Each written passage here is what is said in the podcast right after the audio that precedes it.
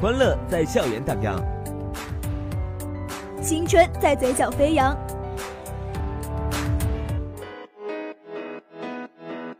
点击校园，点击校园，讲述生活里的青春故事，定格最精彩的校园画面。在这里，在这里，校园资讯，生活点滴，与你相遇，与你相遇。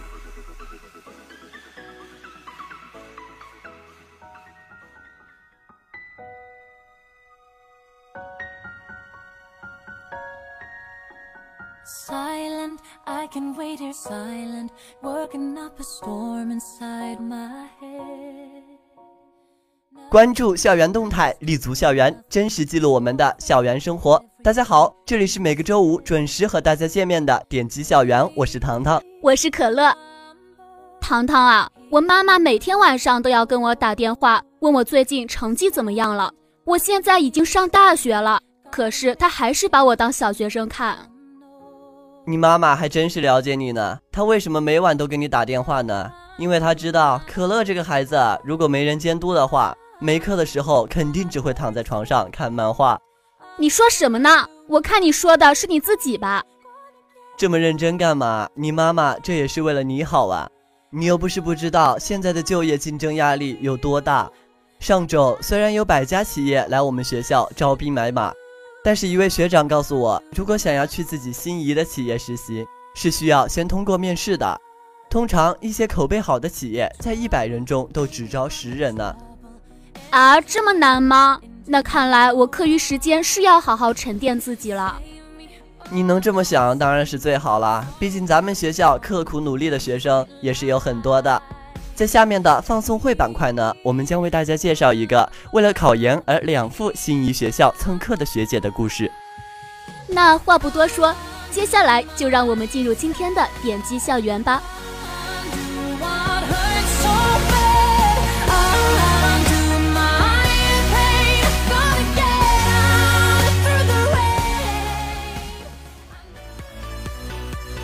最美青春乐章。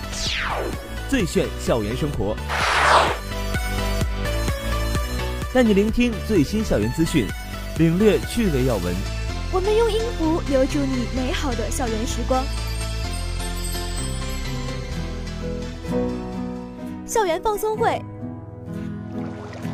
在声音的海洋里畅游校园生活。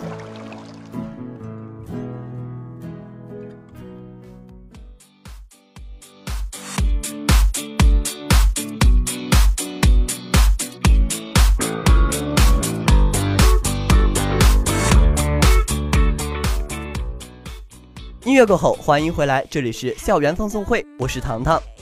可乐啊，听说你很喜欢艺术设计。是啊，有空的时候我也会去看艺术设计展呢。前不久啊，咱们学校师生的十几件艺术作品还在一个设计周上展出了呢。没错没错，下面就让我们给大家介绍一下吧。我校十余件作品亮相武汉创意对流设计周。前几日。二零一八武汉创意对流设计周在武汉创意天地惊艳启幕，来自全国各地的设计师、高校、艺术院校的专家学者齐聚一堂，以论坛交流和思辨的方式，向社会呈现了一场关于创意设计、文创设计、品牌设计的思想交锋盛宴。我校师生的十余件优秀的毕业设计作品也在设计周上亮相。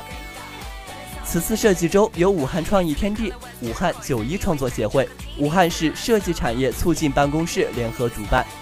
我校艺术与设计学院副院长徐正斌、何轩分别担任本次设计周的总策划和总策展。从活动策划到开幕，历时半年的时间，他们为本次设计周的成功举办付出了大量的心血。我校常务副院长王海文、校长助理李光慧。带领学院的师生参加了设计周，一同感受设计领域最前沿的思想和作品。设计周启动仪式上，洪山区副区长杨海松为活动致开幕词。他表示，作为武汉的高校资源密集区，洪山区致力打造大学之城、青春之城。将一如既往地为高校创新创业发展给予指引和支持，并对创意天地园区的未来发展寄予厚望。随后，八位来自两岸三地的著名设计师围绕创意设计、产品设计、视觉艺术、空间艺术、品牌设计等问题展开了一场思想的交流和碰撞。同期，设计周高校设计大展也在创意天地梦想家二楼展厅展出。展览共汇集了来自武汉市二十余所高校设计专业的二百零七件学生的优秀毕业作品。武汉工商学院艺术与设计学院的指导老师团队赵莹、周全、李培宇、程琦、金龙、宋迎宾、李游、阮金、张华老师向展览组委会推荐了十余件学生作品，并全部面向社会展出。作为一所应用型本科高校，我校艺术与设计学院着重开发学生的创新能力和实践能力，将课堂与社会实践、创新创业实践紧密结合。据悉，此次设计周设立了高峰论坛、高校讲座、设计大展和坚合行动四大主题活动。国内著名设计大师将走进高校开展讲座和辅导学生开展设计实战。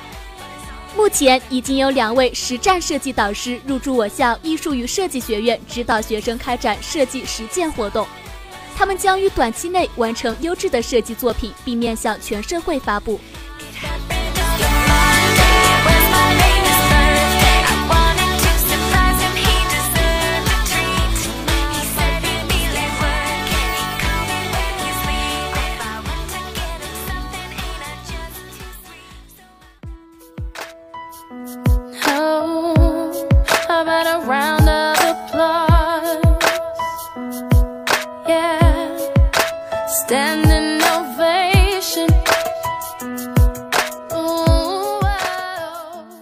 过后，欢迎回来，我是可乐。哎，糖糖，你平时没课的时候会去蹭其他班的课吗？哎，别提了，我刚开学的时候也曾计划过，只要有空就去蹭其他专业的课。可是你也知道，计划总是赶不上变化。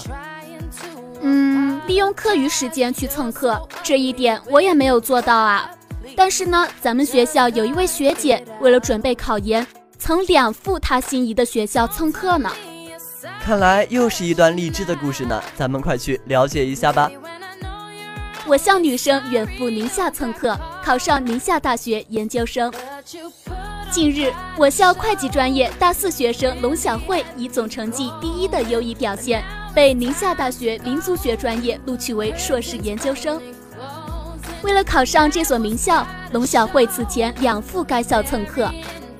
二十三岁的龙小慧来自恩施土家族苗族自治州，对民族文化耳濡目染，也渐渐对此产生了兴趣。二零一三年，龙小慧来到我校少数民族预科班就读。这一年，她在学校学习了民族学理论课程，也接触到了很多不同民族的同学。不同民族的文化、民俗、生活方式、饮食规律、饮食习惯之间的差异，让龙小慧感到好奇和新鲜。也正是预科的这段经历，触发了龙小慧考取民族学研究生的想法。有了考研的打算以后，龙小慧在大学期间便开始留意报考院校，而真正确定学校是在去年二月份。他发现有些学校对民族学专业有限制。比如要求笔试少数民族语言，宁夏大学对考生没有特殊要求，而且学校还开设了博士、博士后的点。考虑到自己的情况和未来的发展，龙小慧最终选择了报考宁夏大学。在蹭课期间，他不仅提前学习了专业课，并且课后主动与专业课老师进行了交流。一位老师了解到他是即将准备复试的学生，被他的勤奋好学所打动，并与他成为了朋友。最终，龙小慧也顺利通过了复试，以专业第一的成绩被心仪的学校录取。目前，龙小慧也回到了武汉，正在准备毕业论文。谈及未来的规划，龙小慧希望将来能够继续读博深造，潜心学习研究民族学。将来能够为民族学这门学科的发展做出自己的贡献。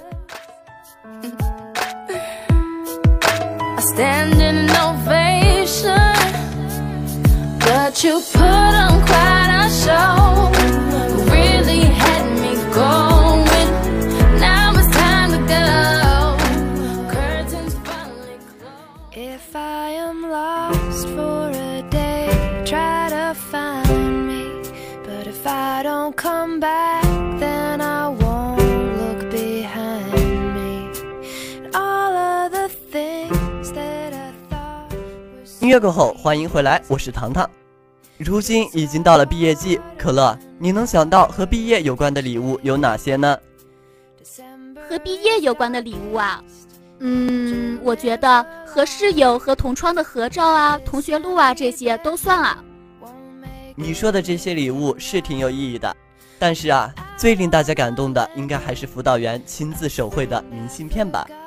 辅导员手绘明信片送给学生，哇，那真的是很走心哎！咱们快去看一看吧。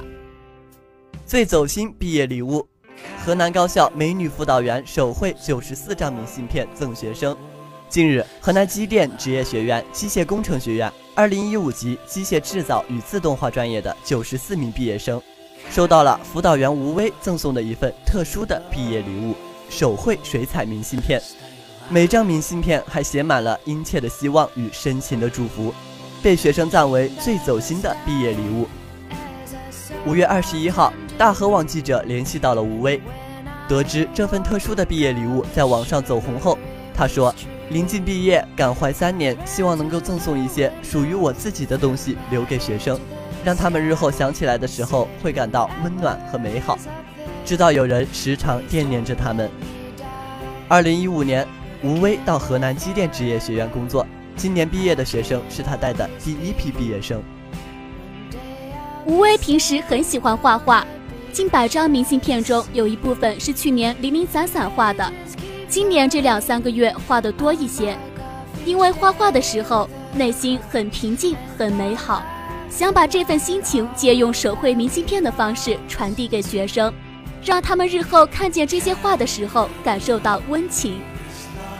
吴威说：“这些手绘明信片代表独一无二的学生，每一个都不一样。”背后摘抄的《论语》能起到警醒督促作用。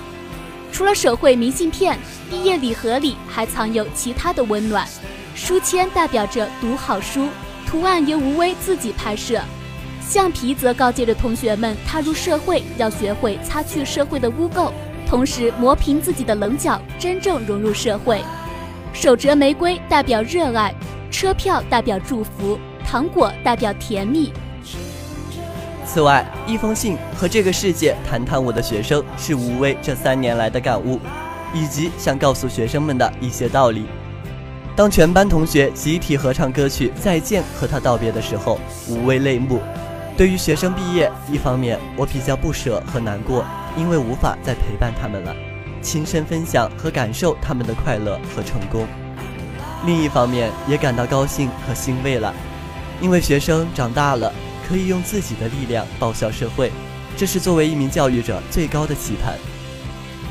校方表示，学校一直注重德育和人文关怀，时常让辅导员老师将立德树人贯彻到学生学习生活的方方面面。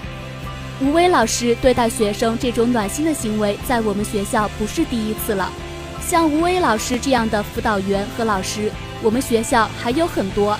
大家都在用爱的不同方式诠释着当代教师的师德师风，希望这种正能量能够传递出去，让所有的老师都做学生心灵上精心施工的工程师，以德立教，以身试教。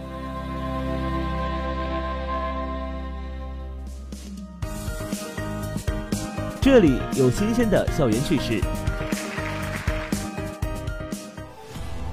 这里有动人的青春故事，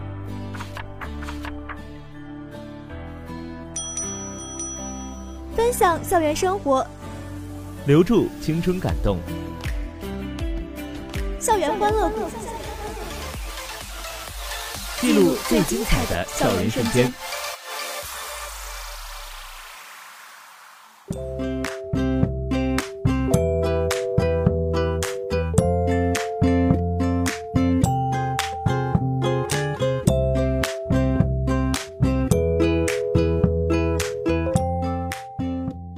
音乐过后，欢迎回来，这里是校园欢乐谷，我是可乐。糖糖啊，你还记得咱们节目之前报道过南京农业大学开设的减肥课吗？当然记得啦！现在许多高校都开设了与专业无关却又很有趣的必修课呢。下面我们就来了解一下其他学校开设的有趣的必修课吧。一、清华大学的写作课。继游泳课后，清华大学本科生又多了一门全校必修课。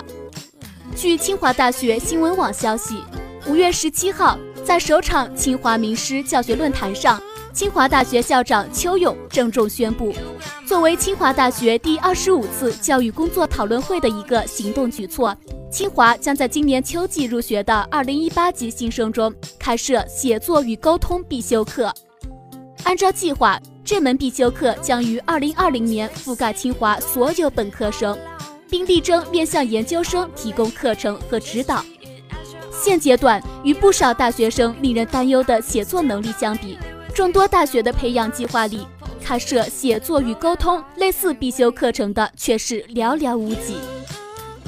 教育学者熊丙奇接受媒体采访时指出，很多大学生选修大学语文课只是为了修学分，而不是真正为了提升自己的语言和写作能力。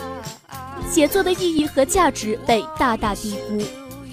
清华大学开设写作与沟通课可以说是非常及时，但是想要补上大学生长久缺失的写作能力短板，远远不是一门写作课就可以完成的。至少从基础教育阶段就要改变。如果不去推进核心改革，那么将永远无法从根本上解决问题。二川大锦城学院的种田课，一组学生手握镰刀，在一人多高的油菜地收割油菜籽的照片走红四川高校学生圈。照片中的油菜地并非在农村，而是四川大学锦城学院校园内。该校有一个土规定，所有的学生都要亲自下地种田，否则无法毕业。几年前，锦城学院规定劳动课是必修课程，为两个学分。至少要修满六十四个学时，所有在校生不分专业都必须修完了才能毕业。学校专门在校内划拨了一片土地，建立了劳动教育实践平台——学生农场。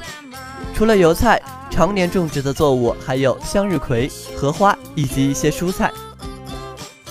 锦城学院院长邹广言说：“开办这门课的初衷是为了培养大学生吃苦耐劳的精神和团队协作能力。”通过劳动教育的锻炼，让学生更能吃苦，更加脚踏实地，走上社会后能够更好的适应工作岗位。三，厦门大学的爬树课，尽管之前引发过不少热议，厦大的爬树课依旧开课。其实呢，这已经不是先例，在国外早就开展了爬树课，用于锻炼学生逃生的能力。在爬树课上，只见爬树课老师给自己穿戴好安全帽、安全坐带、护目镜及袖套后，便把系着铅带的绳头抛过高处的枝干，穿过系着铅带的绳子，安装好树木保护器和攀树绳，再将已牢牢穿戴在自己身上的安全坐带扣在攀树绳上，之后在不到半分钟的时间内，就刷刷刷地爬到了树上。据悉，开设爬树课的目的就是教会学生逃生。厦门大学开设爬树课的消息，最早是由厦大体育教学部教授黄立生于二零一四年七月二十一号在微博中对外透露的。厦大朱校长从美国回来，得知美国大学有开设爬树课，要求体育教学部和资产处上山去找些树，尽快给学生开爬树课。如今，这门课程已正式更名为攀树运动课，被作为厦大的公共基础课程开设，分为理论授课阶段和实践阶段。攀树运动课授课老师骆腾坤告诉记者，这项运动并不简单的只是徒手爬树玩乐，形式和攀岩运动较为相近。尽管学生对开设攀树课热情高涨，但是校方只安排了六十个名额，仅对大一新生开课。成功选课的幸运儿都被同学称赞人品极佳，被选上的学生则连称幸运。那今天的点击校园到这里就要和大家说再见了，下个周五我们不见不散，拜拜拜拜。